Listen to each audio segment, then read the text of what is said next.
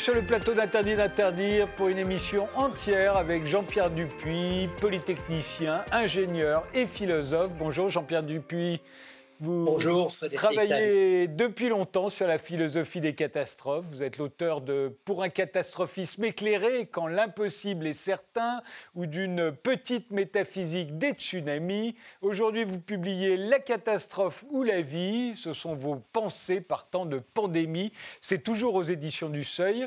Euh, est-ce que nous ne nous sommes pas tous comportés, euh, plus ou moins de manière catastrophique, depuis le début de cette catastrophe, il y a 16 mois maintenant?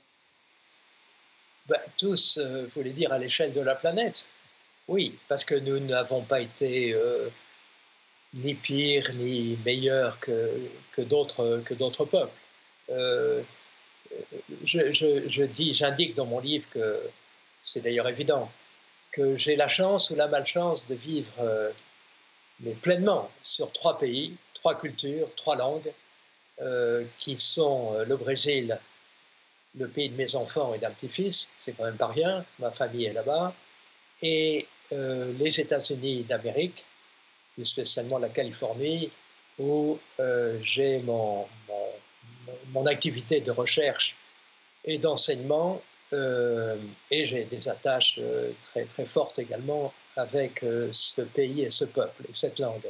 Bon.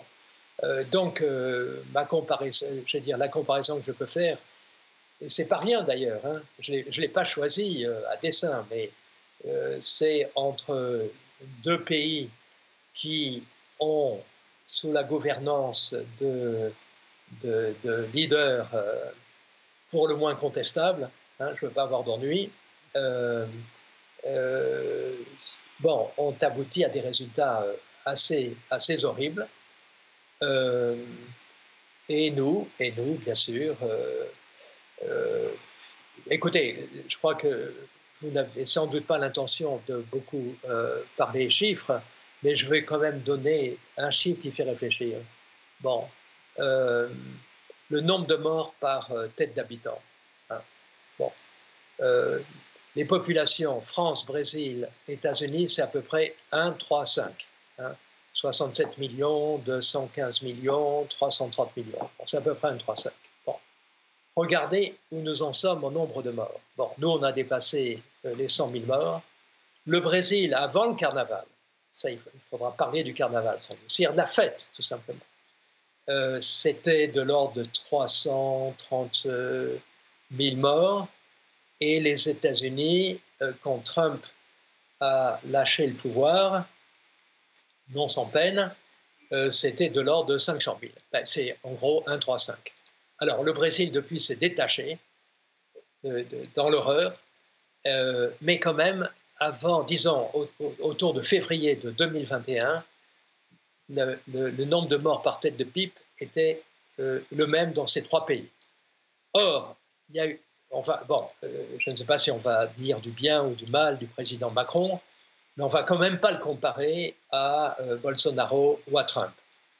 Alors, comment se fait-il que la France n'ait pas fait mieux que les États-Unis et euh, le Brésil, euh, ou alors comment se fait-il que les États-Unis et le Brésil n'aient pas fait pire pardon, que la France? Bon.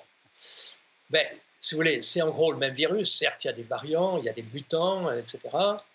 Euh, c'est des gouvernements, donc des gouvernants très très différents, et on fait en gros pareil.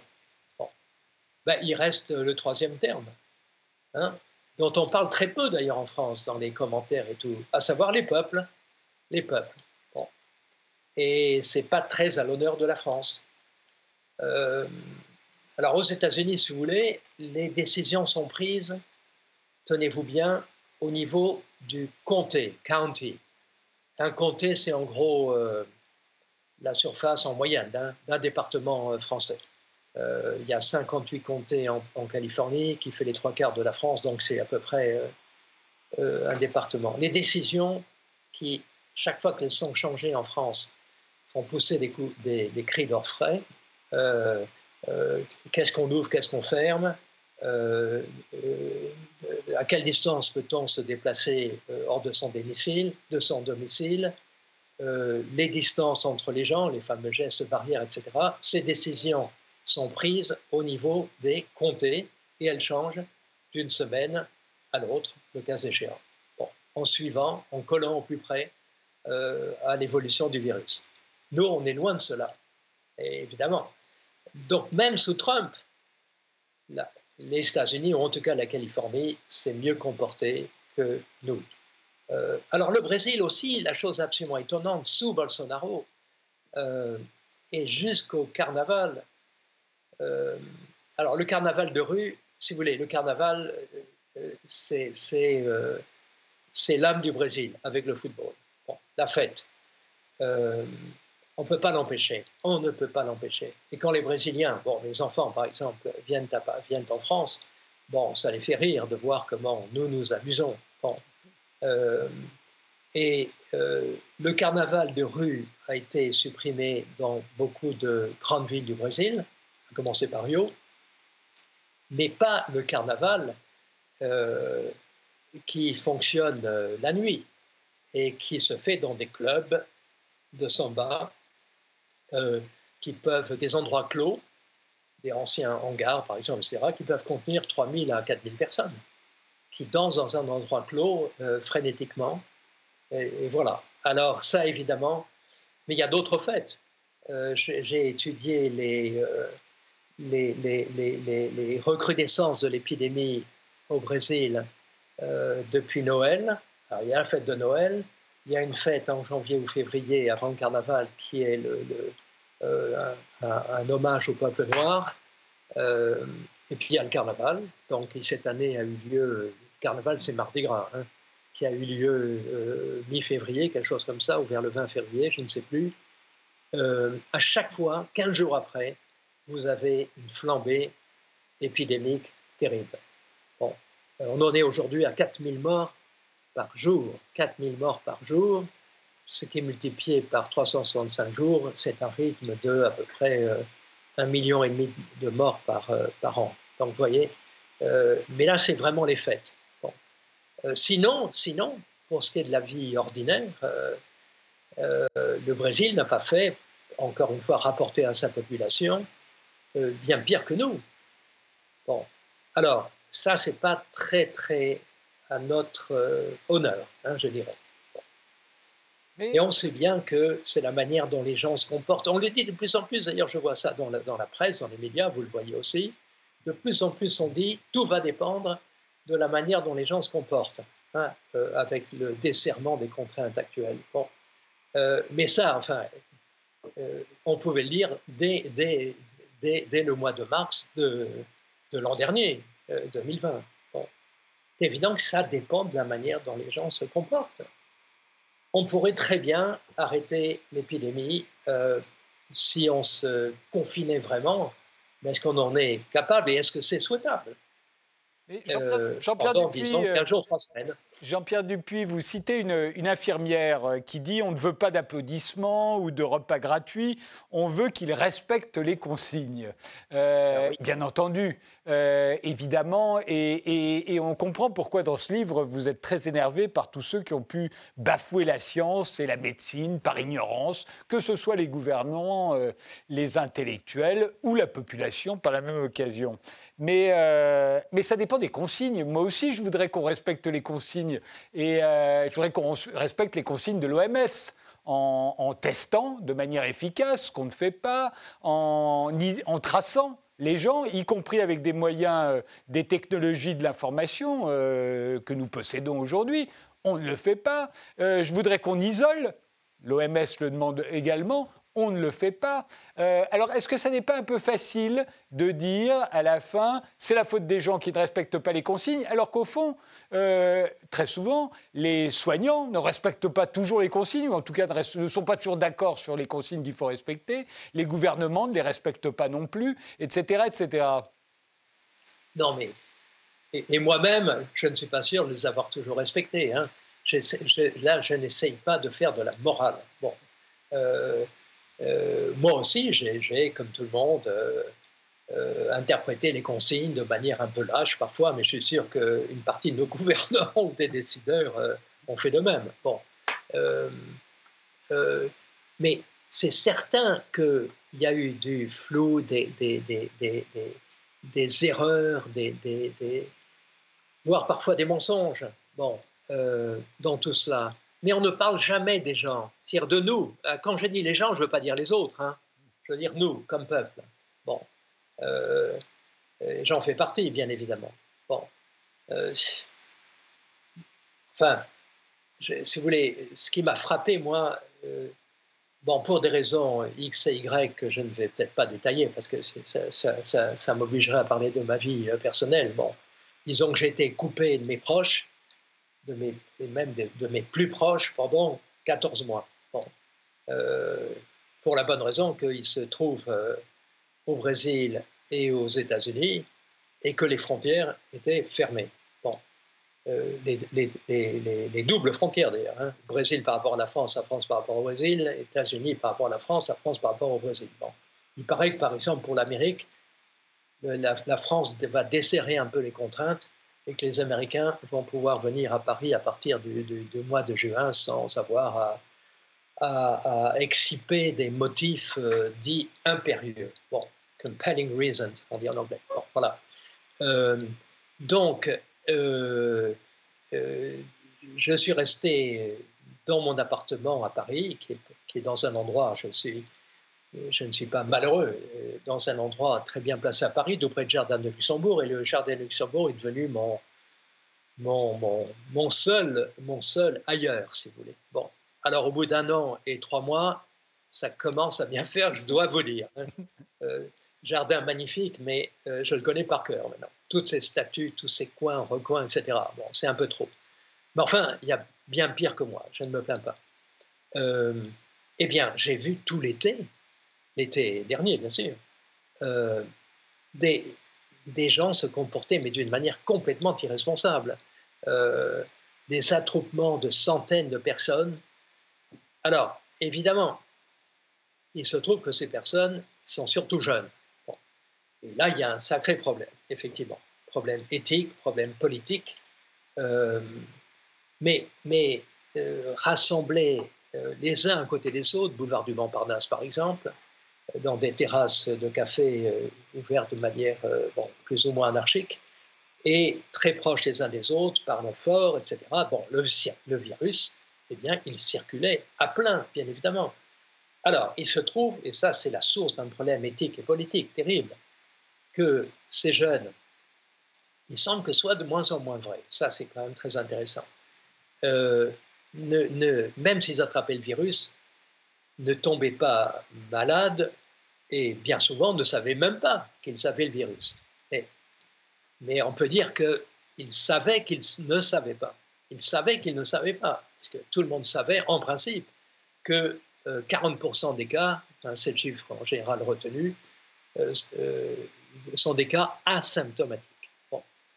Mais ayant le virus, ben, ils allaient forcément le repasser d'abord les uns aux autres, et ensuite à leurs parents, à leurs grands-parents, qui allaient eux-mêmes le passer à leurs amis, etc. C'est comme ça que le virus a circulé, a continué à circuler. Le virus ne circule pas, euh, il circule pas comme ça euh, en tombant du ciel. Il circule euh, de bouche à bouche de, narine à narine. Enfin, bon. Euh, pardon, pardon encore une fois de vous interrompre, Jean-Pierre Dupuis, mais. Ben, je vous en prie, vous êtes là pour ça. Voilà, pour le plaisir de la conversation. Mais euh, on sait qu'on se contamine en intérieur. Euh, on sait qu'on se contamine en intérieur et par les, par les aérosols. C'est-à-dire que les jeunes dont vous parlez dans le, jardin du Luxembourg, il y a très très peu de chances qu'ils se soient contaminés. Euh, on ne se contamine pas directement, c'est très très rare, euh, à part dans, un, cadre familial, bien entendu, parce qu'on se parle très très proche, on s'embrasse, et là on se contamine. Mais sinon, de se contaminer directement, c'est très très rare. Et on ne se contamine pas non plus euh, en touchant des objets comme on l'a cru à une époque. donc en fait, on sait qu'on se contamine en intérieur, euh, par les aérosols, donc en restant très longtemps au même endroit et pas au jardin du Luxembourg. Mais tout le monde ne le sait pas et on ne nous le dit pas toujours. Et il y a souvent des médecins d'ailleurs, encore aujourd'hui, qui se trompent et qui croient qu'on continue de se contaminer au Jardin du Luxembourg. Et si vous écoutez les émissions, les débats sur les chaînes d'information, on hurle parce qu'il y a des jeunes qui, étaient sans masque euh, hier, euh, qui se sont promenés, qui se sont touchés. On sait que les masques en extérieur ne servent plus à rien. Mais ça fait rien. Les, les médecins aussi peuvent être catastrophiques. Non, mais euh, je, vous exagérez en disant qu'il n'y a pas de contamination en extérieur. Bon, euh, ça, n'est pas vrai. Mais alors effectivement, vous croisez quelqu'un dans la rue, et par exemple un jogger qui court. Bon, euh, alors vous avez sur Internet, vous pouvez vérifier cela, des, films qui ont été faits de, ce qui sort, de ce qui sort des, des naseaux d'une personne, si je peux dire, et, ou de sa bouche lorsqu'il court, par exemple, ou marche très très vite. Alors ça, c'est des, phénomènes d'aérodynamique. Et si la personne euh, court ou marche très vite, euh, lorsqu'elle éternue, lorsqu'elle euh, exhale, etc., eh bien alors, il y a des phénomènes d'aérodynamique qui font que l'air autour de son visage ne reste pas immobile et que l'aérosol est envoyé euh, à perpète. Bon, ok. Mais je ne considérais pas ce cas-là, je considérais gens en plein air, assis très proches les uns des autres, et se parlant à 50 ou 60 cm. Ben, enfin, et, là, il était, et sans masque, bien sûr, et là, il est évident que ça circule, enfin, voyons. C'est euh, ce qui empêche, je répète, ce qui empêche la, contamination, c'est si il y a de la dynamique. Hein, vous comprenez? Parce que les aérosols, eh ils ne restent pas immobiles, évidemment. Ils sont envoyés euh, de l'avant, d'ailleurs, comme lorsqu'un avion, euh, si vous voulez, euh, circule dans l'atmosphère. Bon. mais, mais je ne parle pas de cette situation-là, je parle de gens assis les uns à côté des autres, très proches les uns des autres, comme on a envie de, l'être, bon, lorsqu'on discute. Bon. Non, non, mais ça, c'est... alors, effectivement, je me rappelle très bien au tout début, euh, les gens, et moi, et moi aussi d'ailleurs, chaque fois qu'on rentrait chez soi, eh bien, on essuyait les boutons de porte, euh, chacun, etc. On croyait que, euh, on croyait que la, combination, la, pardon, la contamination passait par le toucher. bon, on est revenu là-dessus, mais on n'est pas revenu complètement. Sans doute qu'il y a des contaminations par le toucher. Mais ce qui est effectivement le plus dangereux, c'est euh, chez soi, etc. Mais si vous voulez, il n'y a pas d'absolu dans tout ça. Hein. C'est, euh, et, comment dirais-je Il suffit de regarder le web pour voir des, films, je répète, des clips de la manière dont le virus, dans le, oui, euh, dans les, pardon, les, aérosols passent à travers des, masques. D'ailleurs, bon, ce qu'on n'a pas dit souvent, c'est que les fameux masques chirurgicaux que la plupart d'entre nous portons euh, euh, protègent les autres, beaucoup plus qu'ils nous protègent. Hein. Euh, c'est pour ça que je parle, je crois que vous avez cité cela tout à l'heure, d'un virus éthique au sens qui nous oblige à penser aux autres. Hein. On est protégé dans la mesure où les autres se protègent. Bon, voilà. On dépend des autres pour cela. Ce que, je voulais dire, euh, en vous lisant, j'ai eu l'impression, euh, Jean-Pierre Dupuis, que vous étiez euh, particulièrement sévère avec tous ceux, je le répète, qui ont, qui ont bafoué la science, notamment les intellectuels, parfois les gouvernants, il y en a eu aussi, le peuple, comme vous l'avez dit, vous et moi, de la même manière. Mais je me demande si vous n'êtes pas trop confiant en faveur à l'égard des médecins. Parce qu'au fait, euh, les médecins, c'est comme toutes les professions. Vous êtes polytechnicien au début du XXe siècle. Tous les généraux de l'armée française sortaient de Polytechnique. Or, quand il y a eu la Première Guerre mondiale, euh, la plupart d'entre eux ont perdu les batailles, et puis d'autres en ont gagné. Ils étaient polytechniciens aussi, ils avaient le même savoir. Enfin, il y en avait qui avaient plus de talent que d'autres. Et j'ai l'impression que c'est pareil parmi les chercheurs, parmi les médecins. On peut appliquer un peu bêtement parfois euh, des consignes, et puis au contraire, on peut être particulièrement imaginatif, créatif, chercheur et on peut trouver. Euh, donc de faire confiance tout à coup à la médecine, de votre part, ça m'a étonné. Ça m'a étonné parce que vous êtes celui qui a introduit Ivan Illich en France. l'auteur de La Convivialité, mais aussi l'auteur de Némésis médical, qui justement refusait de donner trop de pouvoir à la médecine, ce qu'il appelait le biopouvoir. Et j'ai l'impression qu'aujourd'hui, vous avez complètement changé d'avis. Est-ce que c'est le Covid qui vous avait changé d'avis? Alors, non, mais là aussi, vous m'amenez à parler de, moi. Euh, euh, c'est mon rapport à la médecine qui a changé, dans une certaine mesure, euh, bien avant l'arrivée du Covid. Excusez-moi, de la Covid. Je, vais parler, je vais parler tout à l'heure du vocabulaire que nous utilisons, hein, mais ça c'est une autre question. Et donc moi, j'insiste pour dire la Covid. Je dirai pourquoi tout à l'heure. Oui, c'est mon rapport à la médecine a changé, tout simplement parce que j'ai échappé de peu à la mort euh, pour une euh, et que j'ai été, j'ai subi une opération euh, assez extraordinaire, ben, qui m'a, bon, oui, qui m'a fait réfléchir, disons. Hein. vous remarquerez, vous avez certainement remarqué que le vrai thème de mon livre, ça n'est pas euh, des réactions épidermiques par rapport à tel ou tel qui, euh, qui semble ne rien comprendre à la situation. Euh, le vrai thème, c'est la mort, et le rapport à la mort. Et j'ai complètement changé de point de vue par rapport à, cela, et en particulier, je me suis éloigné de ce que vous rappeliez qui était l'enseignement d'Illich, sans pour autant, bien sûr, il est mort en 2002, sans pour autant revenir sur l'amitié très forte qui nous a, qui nous a liés. Euh, mais je voulais dire quelque chose. Le rapport aux experts, aux scientifiques, etc. Mais c'est pas cela qui est, qui, est, vraiment en cause. C'est la bêtise, excusez-moi.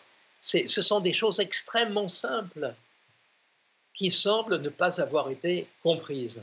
Alors pourquoi? J'en sais rien. Mal expliquées, mal, mal comprises, euh, euh, je ne crois pas que ce soit une question d'information, je crois que c'est plutôt une question de formation et de formation, mais aux, bases les plus, les plus fondamentales. Enfin, c'est une redondance de la science. Bon, je prends un exemple. Euh, les Grecs, euh, du temps de, disons, du 5e siècle avant notre ère, euh, époque de, de, de la peste, ce qu'on appelle, ce qu'on a appelé la peste d'Athènes, c'était seulement pas une peste. Donc euh, l'époque de Thucydide, l'époque de la guerre du Péloponnèse, etc., l'époque de Périclès. C'est eux qui ont inventé le mot épidémie, euh, qui veut dire épi au-dessus de, hein, épiderme c'est au-dessus du derme, épitaphe c'est au-dessus de la tombe, etc. Euh, démi, démos, au-dessus du peuple. Alors pourquoi? Parce que ils observaient bien, ils n'avaient aucune idée d'une contagion horizontale, de quelque chose qui circulerait de, personne à personne horizontalement. Mais ils observaient, comme nous, que c'est lorsque les gens étaient assemblés qu'ils avaient le plus de chances de tomber malades. Et ce qu'ils avaient de mieux à faire, c'était de, quitter justement les rassemblements. Ça, ils l'avaient compris. Mais ils en avaient inféré que euh, c'est ce que tous les gens rassemblés avaient en commun, qui était la source du mal qui les frappait. Et ce qu'ils avaient en commun, c'est l'air qui était au-dessus d'eux et les miasmes de l'air. Voilà. Voilà, l'origine du mot épidémie, euh, au-dessus du peuple. Nous, nous avons quand même fait des progrès. Hein, et nous savons, par exemple, ce qu'est une réaction en chaîne. Bon, euh, j'ai l'impression que la plupart euh, des gens connaissent mieux ce qui se passe dans une réaction nucléaire euh, d'une centrale atomique à une bombe, euh, atomique euh, que ce qui se passe à propos du virus. Ce sont des réactions en chaîne. le fameux coefficient R, le nombre de moyens de contamination qu'un contaminé produit directement, hein, ben, c'est la signature d'une réaction en chaîne. Si ce coefficient est supérieur à 1, ben, ça explose, comme dans une bombe atomique. Hein. euh, dans une bombe atomique, c'est les neutrons qui euh, frappent des atomes, le noyau d'atomes d'uranium, et un neutron produit euh, plus d'un neutron, d'où la réaction en chaîne. Bon. c'est exactement cela qui se passe. Et il suffit de savoir cela. Il n'y a pas besoin d'être agrégé de médecine ou d'avoir un prix Nobel de biologie pour comprendre cela. Euh, écoutez, faites le calcul, 2 multiplié par 2 multiplié par 2, 20 fois, hein, c'est 2 à la puissance 20, on dit en mathématiques, c'est un nombre faramineux. Si donc le R est égal à 2, euh, c'est-à-dire euh, si un contaminé produit en moyenne deux contaminations, eh bien, très rapidement, vous avez, ben, vous avez une explosion, tout simplement. Ce qu'on appelle la croissance euh, exponentielle euh, d'une épidémie comme, euh, comme celle-ci. Attendez, je vous interromps parce qu'on doit faire une pause à cette heure-ci précisément. on s'arrête et on, recommence juste après. Jean-Pierre Dupuis, on repartira de la, la croissance exponentielle, à moins que je ne me trompe.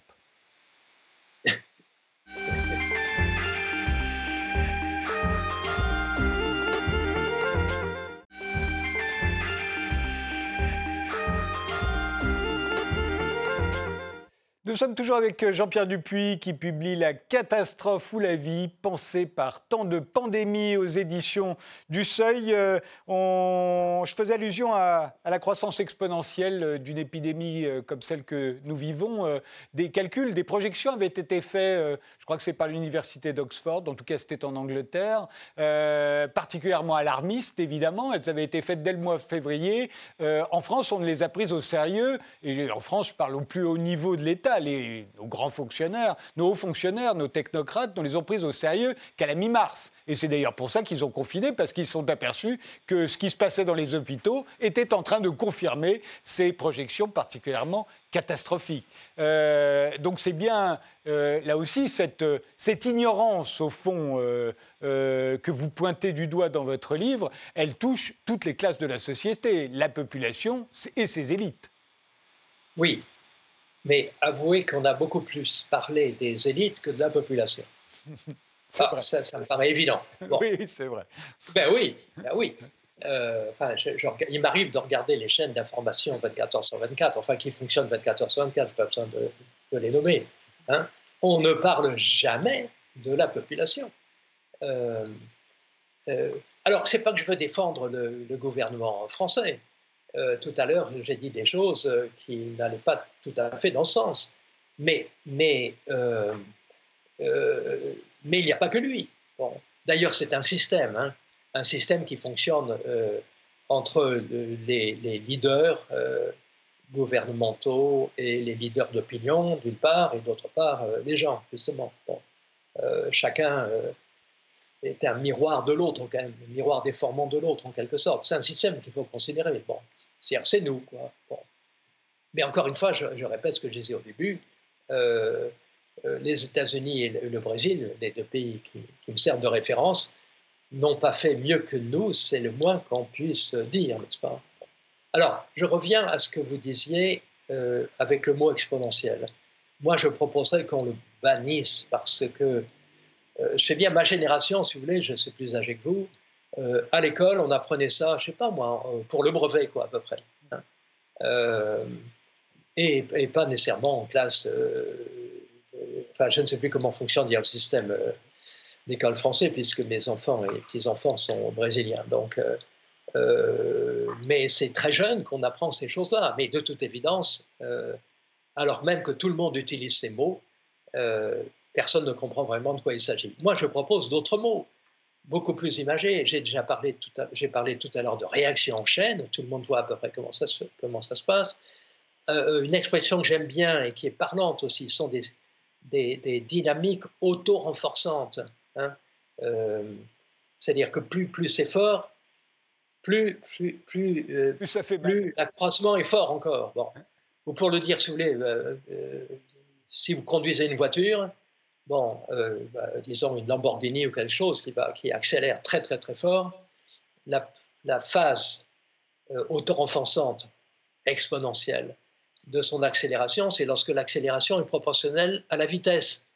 C'est ça une exponentielle. L'accélération est proportionnelle à la vitesse. Mais je propose de parler de réaction en chaîne, de situation, de dynamique auto-renforçante, etc. Et là, tout le monde voit à peu près ce dont il s'agit, exponentielle.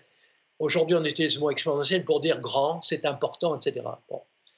Euh, alors, puisque je parle du vocabulaire, j'ai fait une, une, incise tout à l'heure. Euh, j'ai dit que il me paraissait important de dire la Covid.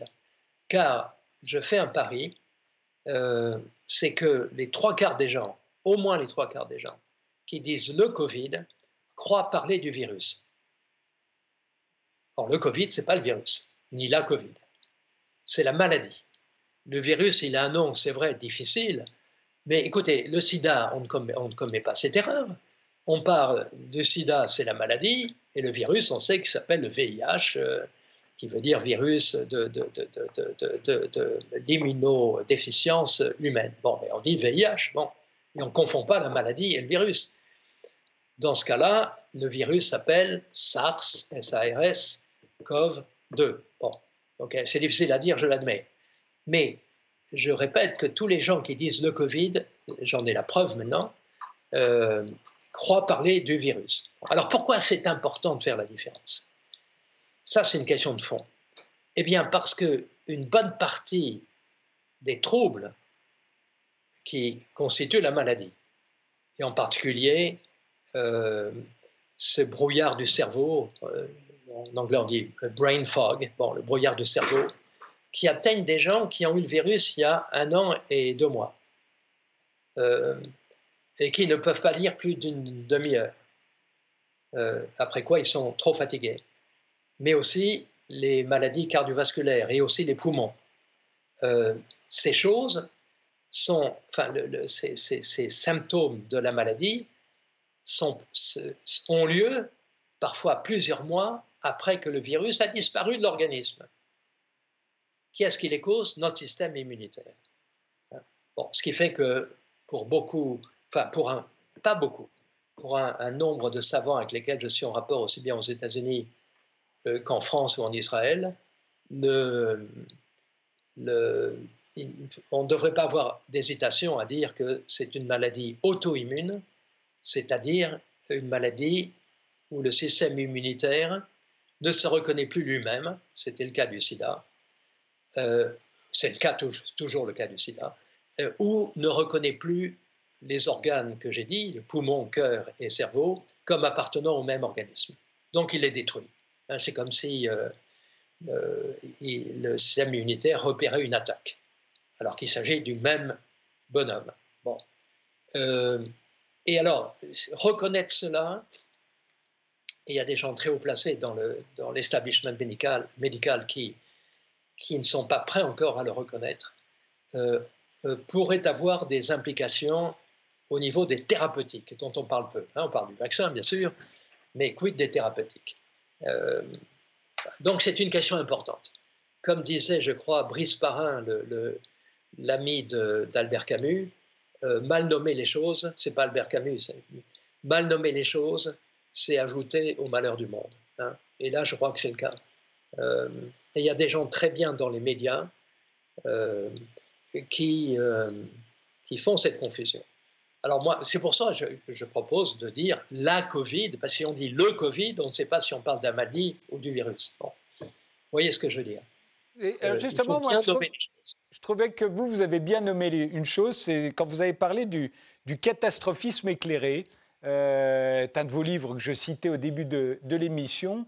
Euh, et je trouve qu'on en a eu la preuve de ce catastrophisme éclairé qui est un concept que vous avez forgé à l'époque, quand on a vu des pays comme euh, Taïwan, comme la Corée du Sud, euh, comme Singapour, euh, au fond, qui avaient anticipé la catastrophe, qui l'avaient anticipé tout simplement parce qu'elle l'avait éprouvé une première fois, c'était le premier, le SARS comme on l'a appelé, qui en ont tiré les leçons, qui en ont eu peur, qui l'ont anticipé, et qu'on a vu des pays comme la France, mais à peu près tout l'Occident, qui eux avaient été épargnés à l'époque. Euh, et qui en ont conclu que ça ne pouvait pas leur arriver et qui se sont trouvés euh, face euh, au, Covid-19. alors, j'ai tendance à faire la, confusion que vous disiez, je confonds le virus et la maladie, mais enfin, qui se sont retrouvés face à ce virus, totalement désemparés, totalement impréparés, et ça a été une catastrophe. En fait, on a dû confiné tout simplement parce qu'on était incapable de faire autrement pour euh, limiter sa progression. On s'est puni, on s'est auto-infligé le confinement parce qu'on n'avait rien prévu. Mais le catastrophisme éclairé, ça marche. Et c'est la preuve par les pays d'Asie. Alors, j'ouvre une parenthèse. Euh, je suis très heureux que les deux pays, les deux premiers pays qui ont acheté les droits de mon livre sont d'une part le Brésil. Bon, mais là, c'est à peu près normal, si vous voulez, dans où je suis à moitié brésilien. Enfin, je suis brésilien par mes enfants. Euh, mais aussi la Corée du Sud, tenez-vous bien. La Corée du Sud a acheté les droits de mon livre. Bon, ça, ça m'a fait très, très, très plaisir. Bon, je ne sais pas ce que ça signifie exactement, mais bon. Euh, mais je suis complètement d'accord avec vous. Sauf que, non, mais sauf que moi, je serais beaucoup moins sévère que vous sur le premier confinement. D'abord, il semble que pour beaucoup de gens, il a été terrible pour des tas de gens, ça on le sait. Bon. Mais pour des tas de gens, la surprise était telle euh, qu'il que y avait le, comment dirais-je, l'attirance de la nouveauté, des choses extraordinaires. On était comme dans un film. Moi, donc, qui, suis près qui habite près du Luxembourg, donc près du boulevard Saint-Michel, bon, je descendais le boulevard Saint-Michel du jardin de Luxembourg jusqu'à jusqu'au niveau de Notre-Dame, disons, au milieu du boulevard.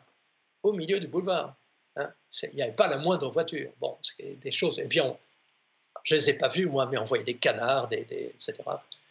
De même qu'à Palo Alto, euh, euh, la petite ville où se trouve l'université Stanford, où j'enseigne, euh, où j'enseigne, pardon, au sud de 60 km au sud de San Francisco, à peu près on voyait des chacals et des hyènes se promener dans les rues. Euh, donc, euh, donc, euh, je suis d'accord ah avec vous. Donc je disais que, le confinement, c'était formidable parce que c'était sans précédent, inédit. on l'a tous vécu. au fond, on l'a tous vécu. On a essayé de le vivre de manière positive. Mais j'entends par là une punition parce que tout simplement, des pays comme la Corée, comme, euh, comme Singapour, comme Taïwan, comme, euh, comme beaucoup d'autres, au fond, qu'on ne cite jamais, ont réussi à échapper à ça et ont, et ont éradiqué le virus sans avoir besoin de passer par le confinement. Parce qu'ils ont testé, qu'ils ont tracé, ils ont isolé, ils ont porté des masques très tôt, ils en avaient l'habitude, et puis ils ont fait du catastrophisme éclairé, tout simplement. Mais notre premier confinement a marché. Oui, le R, fameux coefficient R, il est descendu, je crois, à 0,6 ou 0,7. C'est-à-dire qu'on était sur une exponentielle négative. Enfin, bon, mhm. c'est-à-dire une, comme si vous voulez, la décroissance d'un atome, euh, euh, d'un atome euh, fissile, fissible, comme l'uranium ou le plutonium, bon, 238 ou enfin peu importe. Et, et, ça a marché. Mais certains d'entre nous, nous prévoyions que si... mais tout ça était, était j'allais dire, mathématique, mécanique, que si les, gens faisaient comme si le virus avait disparu, eh bien, ça allait revenir, qu'il y aurait une seconde vague, une deuxième vague, je devrais dire, parce qu'il y en a eu, on a une troisième, et rien ne nous permet, à l'heure qu'il est, d'exclure la possibilité d'une quatrième vague pour la France. Hein. Si. Alors tout va dépendre de ce qui va se passer maintenant. Hein.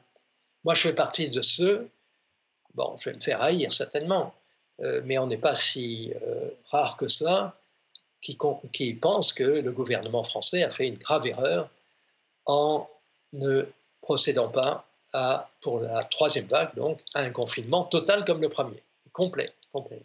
Mais euh, euh Jean-Pierre mais Jean-Pierre euh, Dupuis, moi j'ai l'impression que le président de la République, Emmanuel Macron, au fond, euh, avait, avait, en fait peut-être lu la némésis médicale de, de Illich, auquel vous aviez collaboré à l'époque. C'est-à-dire qu'il a, il a, il a fait aussi, il a refusé au fond de, de, de, confier la totalité de la santé aux médecins. Il s'est dit, au fond, la santé, c'est pas seulement le travail des médecins, c'est aussi le travail des politiques, de la société. au fond, c'est ce que disait Illich, et ce que vous disiez un peu, vous aussi, à l'époque. Ben, je, le disais tellement que la version française est de ma plume. Hein. D'ailleurs, je ne suis pas ben très fier parce que je ne savais pas écrire à l'époque. je ne veux pas dire que je sais écrire maintenant, mais. Euh, et c'était. Attention, ce n'était pas une traduction, Mmh. C'était une recréation voilà. pour le contexte français que j'ai fait en collaboration avec Ivan Illich. Oui. Voilà. Mais vous n'avez pas l'impression qu'Emmanuel Macron, en refusant de reconfiner, comme le lui disait le Conseil scientifique à ce moment-là, et en disant ah. attendez, le, confinement, ça peut être une catastrophe aussi, ça crée de la misère, etc., etc., ça crée du désespoir. Au fond, il prenait en charge la santé et il ne voulait pas que ce soit seulement les médecins qui, qui en, aient, qui en aient la garde. Mais ce n'est pas parce qu'on on ne fait pas ce que disent euh, les médecins qu'il faudrait faire qu'on agit bien. Je veux dire, il, suffit, il ne suffit pas de dire euh, je ne fais pas ce que vous faites ou ce que vous me prescrivez, et donc euh, tout va bien. Encore faut-il le faire de manière informée, formée, raisonnée, etc. Bon. c'est pas, et, encore une fois, c'est pas parce que un groupe de gens appelons-le le biopouvoir, bon, euh, euh, dit qu'il faut faire X, qu'ils ont tort. Bon, car il y a des choses très simples. Si vous ne laissez pas, alors certes, il y a des modèles mathématiques derrière tout ça, hein, qui sont d'ailleurs extrêmement intéressants en soi, et pour un philosophe, euh, un épistémologue comme je suis, fascinant à, étudier. Mais enfin, il y a aussi énormément, énormément de bon sens. Enfin, comme j'ai essayé de le dire tout à l'heure, je cite dans mon livre ce qui s'est passé en juin, en juin de l'an dernier, juin 2020, en Chine. La Chine avait complètement euh, euh, déconfiné après un confinement euh, évidemment absolu et que nous ne supporterions pas, qui avait magnifiquement réussi. Elle a déconfiné et en juin, on a trouvé sur un marché une centaine de gens qui avaient qui avaient le virus. Ils ont tout refermé, tout, pour 100 personnes. Bon, mais ils avaient compris, mais ça c'est du bon sens, ce n'est pas de, ça n'est pas de la biologie moléculaire euh, très avancée. Enfin, ils avaient compris que il faut, il faut tuer dans l'œuf toute recrudescence, toute recrudescence de la maladie. Pardon. C'est ce qu'il faut faire d'autres métaphores qui sont beaucoup plus parlantes que de parler d'exponentielle ou je ne sais pas quoi, c'est par exemple, bon, j'ai parlé d'explosion de, atomique, mais il y a aussi les feux de forêt. Hein. Une forêt sèche, eh bien, une braise, euh, ici ou là, suffit à tout embraser. Hein. On passe. C'est une des définitions du hasard, je signale en passant, comme épistémologue, une des définitions modernes du hasard, c'est petite cause, grands effets c'est ce qui se passe dans une, forêt qui prend feu. Euh, une petite chose, un mégot, etc. Vous pensez à Notre-Dame, bon, au drame de Notre-Dame. Euh, petite cause, grand effet. Ça, c'est des choses, comprenez, alors effectivement, ce sont des choses qui sont à la base de la science, qu'on devrait enseigner aux enfants, je ne sais pas moi, dès qu'ils ont 13-14 euh, ans, ils sont capables de comprendre cela. Petite cause, grands effets. c'est des idées, ce que j'appelle les idées de la science qui sont complètement euh, méconnus et qui doivent faire l'objet d'enseignements. Alors je pense, bon, je ne vais pas citer de, noms là ou de cas, mais aux émissions scientifiques euh, sur la radio française, par exemple, et par exemple sur France Culture. Bon, euh, il y en a qui, bon, ce sont des gens très compétents, mais il n'y en a pas beaucoup qui, elles ont tendance à être trop spécialisées j'en écoutais une tout à l'heure euh, l'animateur se voulait presque plus compétent que ses, interviewés, qui étaient des spécialistes. Euh, or, c'est pas ça qu'il faudrait faire, je crois, pour non pas informer, mais former les gens à la science. Hein. C'est émettre des idées de ce genre. Hein. Euh, petite cause, grand effet. Alors derrière tout ça, il y a les théories de la complexité, les théories de l'auto-organisation, etc., sur lesquelles j'ai tant travaillé et auxquelles je consacre un chapitre important de, mon livre, là au milieu. Mais... Euh, bon. Euh, mais ça, je pense que ce sont des idées qui sont accessibles à, des, à des, jeunes de 15-16 ans. Bon. Euh, et, et c'est ça qui manque, justement. Mais il y en a du Et je dois dire que Pardon. Il y, en a, y en a eu une autre qui a eu un certain succès et, que vous combattez dans votre livre, c'est l'idée que la misère aussi tue et, plus que le virus.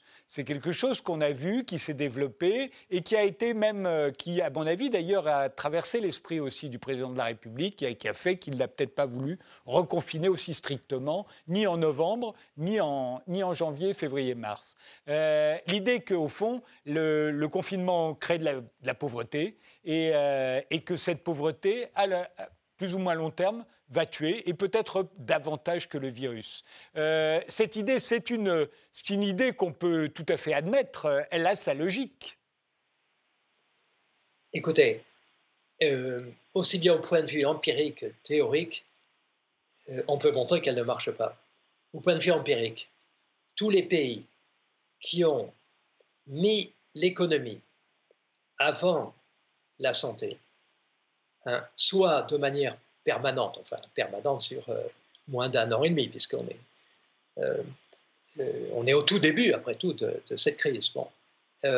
Ou alors de manière provisoire, tous ces pays s'en sont repentis car ils ont perdu à la fois sur le plan de la santé, carnage, et sur le plan de l'économie.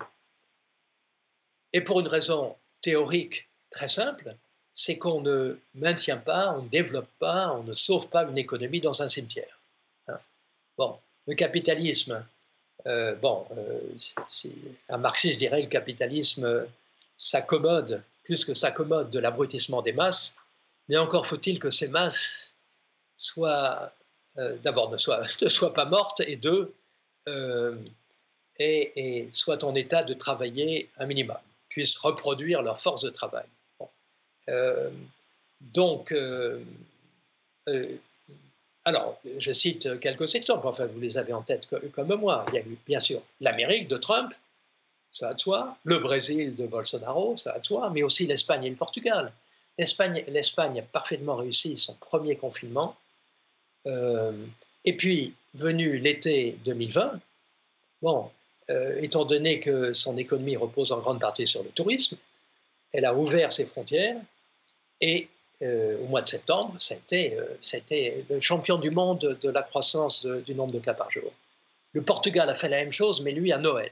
Hein, sur les vacances de Noël, les gens du Nord euh, vont au Portugal à Noël. Il a ouvert, alors qu'il avait réussi son confinement, il a ouvert ses frontières à Noël et ça a flambé, mais voilà. Alors, évidemment, il y a aussi la Suède qui, dès le départ, a joué ce jeu-là. Il s'en est repenti terriblement. Bon, euh, et bien sûr le Royaume-Uni de Johnson. Euh, euh, Boris Johnson. Voilà. Donc, ça ne marche pas. je suis désolé. Il y a une asymétrie entre la santé et l'économie. l'économie a besoin de gens en bonne santé. Hein. et donc, voilà. Il y a une dernière question, Jean-Pierre Dupuy, que je voulais vous poser, parce qu'il nous reste que 4 minutes. Euh, il y a beaucoup de gens qui disent, euh, même encore aujourd'hui, bon, c'était pas la fin du monde. Après tout, euh, ça n'a pas fait tant de morts que cela. et, vous, vous, appelez ça le sophisme de l'an 2000, puisque vous le comparez au, fameux bug de l'an 2000, dont on avait dit qu'il allait être une catastrophe, et puis qui finalement n'en a pas été une. Alors on a dit, bah, en fait, c'était n'importe quoi, on nous a dit n'importe quoi, sauf qu'on a oublié qu'entre-temps, on avait dépensé des centaines de millions de dollars pour régler le problème avant le, 31 décembre de l'an 2000. Et au fond, vous dites que c'est exactement pareil. On a oublié qu'on a pris tellement de mesures contre ce, contre ce virus qu'au fond, euh, effectivement, euh, il n'y a pas eu tant de morts que cela. Ben exactement. Euh, donc, ben, c'est ce que j'appelle une pathologie de la causalité. On oublie tout simplement que si l'état de, de, santé de, nos peuples n'est pas pire, euh, eh bien c'est précisément parce qu'on a mis en œuvre ces mesures. Bon, euh, alors la manière de régler la question, c'est de se poser la question qu'est-ce qui se serait passé si on n'avait pas pris ces mesures? Évidemment, c'est ça qui, est la question à poser. Alors, les gens que je critique de ce point de vue, dont de grands intellectuels, euh, ont une réponse à ça. il est impossible de dire ce qui se serait passé si on avait agi autrement qu'on a fait. Mais c'est une réponse inimaginable. Ça veut dire qu'on ne, se pose pas la question de ce qu'on appelle en philosophie des mondes contrefactuels ou virtuels. Que se serait-il passé si le nez de Cléopâtre avait été plus long, plus court, etc. Bon, ce qu'on appelle les contrefactuels. Il n'y aurait pas de science, il n'y aurait pas de, littérature, il n'y aurait pas de poésie sans les contrefactuels. Euh, or, on peut quand même deviner, enfin avoir des, une intuition sur ce qui serait passé. L'école économique de Toulouse, oh pardon, de Toulouse School of Economics, hein, pour lequel je n'ai pas une sympathie extraordinaire, bon, euh, euh, un grand lieu du ce qu'on appelle le néolibéralisme avec le prix Nobel Jean Tirole, bon, euh, a fait quand même les calculs, enfin une estimation, disons. Et, si on n'avait pas, si on avait, comme dans d'autres pays, rien fait, hein, euh, on aurait vécu comme avant. Eh bien, on aurait à la fin 2020 un million de morts en France. ça aurait été complètement insupportable. c'est, euh, donc c'est ça, effectivement, le sophisme de l'an 2000. Hein. On, se dit, mais on a fait tout ça, mais pour rien, regardez, il n'y a, pas beaucoup de morts. Mais oui, mais il n'y a pas beaucoup de morts parce qu'on a fait tout ça. C'est une, une pathologie logique, de la logique, ça. Euh, et au moment du bug de, l'an 2000, ça avait été exactement pareil. D'ailleurs, euh, c'est drôle que vous fassiez cette comparaison. Euh, je l'avais faite aussi d'ailleurs, mais parce que à l'origine, celui le premier qui a dit faites attention, il risque d'y avoir un bug en l'an 2000, c'était Bill Gates. et déjà. ah, ça, euh, j'avais oublié ça. C'était tout le monde a oublié que c'était Bill Gates et qui, à ce moment-là, pensait que ça allait euh, totalement euh, ruiner toute la informatique grand système. IBM, en gros, allait disparaître à la suite de. Si rien n'était fait, IBM allait disparaître. voilà. Et donc la boucle est, bouclée. Merci Jean-Pierre Dupuis d'avoir passé toute cette émission avec nous. Ça ne remplace évidemment pas la lecture de votre livre, La catastrophe ou la vie, pensée par euh, tant de pandémies. C'est paru aux éditions du Seuil. On a évoqué juste quelques détails hein, de tout ce que vous écrivez dans ce livre. Vous parlez d'énormément de choses. Merci de nous avoir suivis et rendez-vous au prochain numéro.